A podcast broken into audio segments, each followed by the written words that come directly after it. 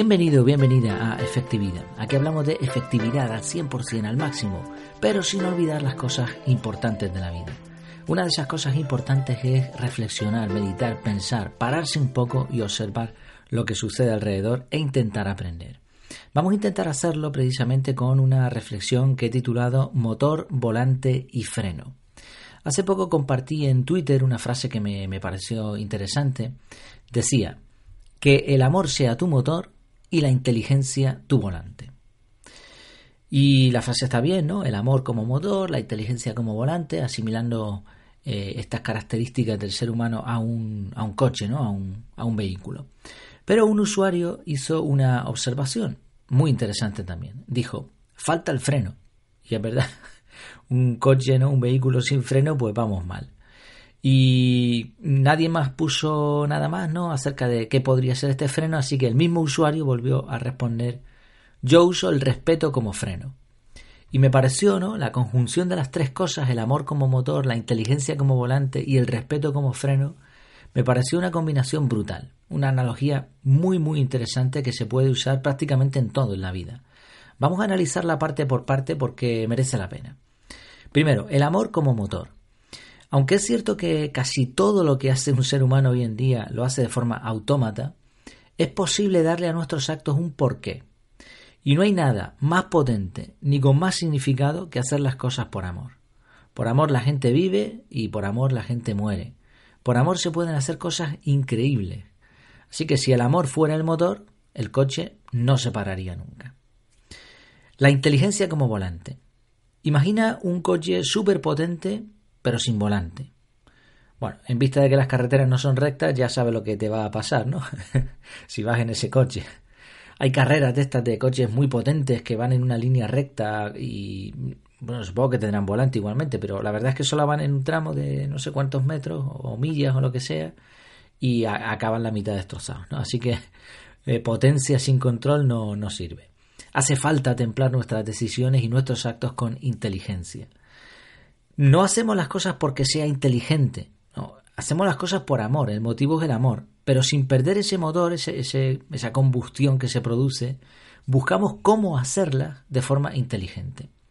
Esta inteligencia nos permite girar, cambiar de rumbo, sin necesidad de parar.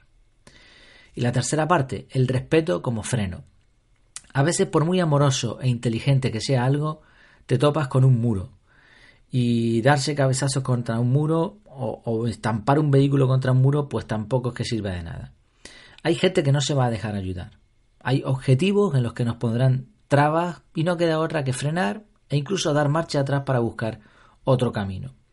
El respeto, es decir, la comprensión de la forma de pensar de los demás y la aceptación de que cada uno es libre de tomar sus decisiones, nos va a permitir hacer esto, darle un punto más de control a este vehículo. Vamos a poner dos ejemplos prácticos a todo esto. Imagina, el primer ejemplo, imagina que tu hija, tu hija o tu hijo, bueno, vamos a poner tu hija por el, tema este de que los padres, pues normalmente las, nuestras niñas, ¿no? Que no nos las toquen. Pero bueno, piensa en lo que quieras, da igual. Imagina que tu hija se ha enamorado de alguien que no solo no te cae bien, sino que además no tiene dónde caerse muerto y tú crees que no es buena persona. El amor te motivará a intentar evitar que esa relación continúe. Esto es así, ¿no? Y este sería el porqué.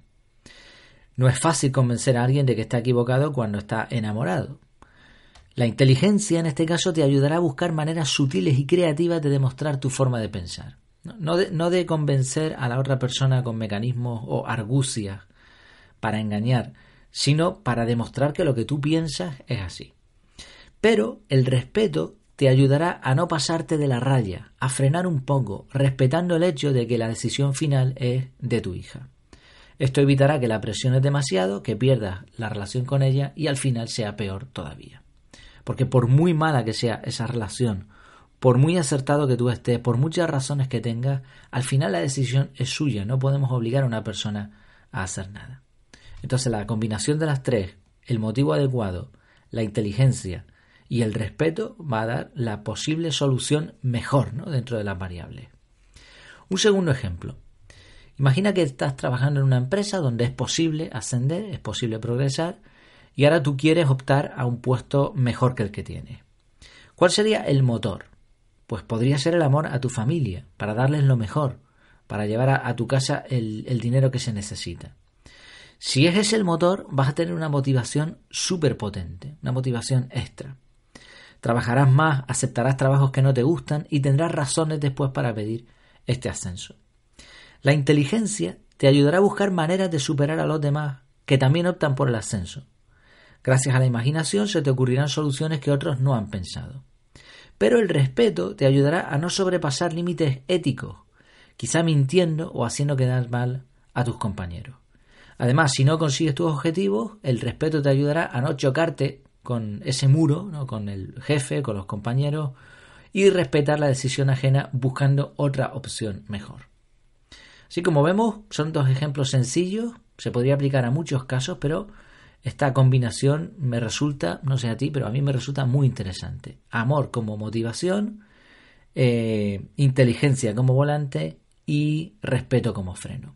Y fíjate que no se cambian los factores. No hacemos las cosas por respeto, pero tampoco hacemos las cosas sin respeto. No hacemos las cosas porque sean inteligentes, sino por amor, pero necesitamos hacerlo de forma inteligente, no vamos por la vida como kamikazes, ¿no? Y el respeto también sirve como seguridad, o sea, las tres, las tres cosas, en el orden correcto, ilustradas de esta manera, ya digo, es una combinación muy, muy interesante a tener en cuenta, muy sencilla de recordar, muy sencilla de aplicar.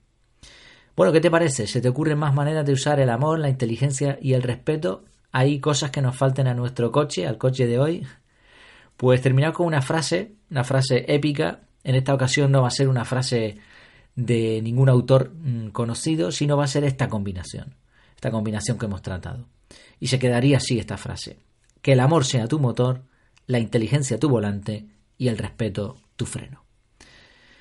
Bueno, pues como decía, espero que te haya gustado esta reflexión, que te sea útil también, que la puedas utilizar y recuerda que en efectividad.es tienes tanto este artículo, este audio, como muchos otros y también la sección de efectividad, ¿no? El blog donde tenemos pues conceptos un poco más técnicos, ¿no? Un poquito más más serios acerca de la efectividad. También hay otra sección que es de compras efectivas donde puedes pues buscar o incluso eh, solicitar que se te busque un producto, es la manera un poco de conseguir pues mantener esta página web ¿no? y el esfuerzo que, hay detrás. Eh, el tema de, las compras efectivas, recuerda, son compras que sean duraderas, de calidad y a un precio, pues el mejor precio dentro de lo posible. No, no, se busca lo barato, tampoco lo caro, pero sí compras que sean que realmente solucionen problemas diarios, ¿no? Y de momento pues verás en la cuenta de Twitter también un montón de estos gadgets tecnológicos, ¿no? Un montón de estas cositas que nos pueden pues eso solucionar problemitas. Pues nada más, hasta la próxima, que lo pases muy bien.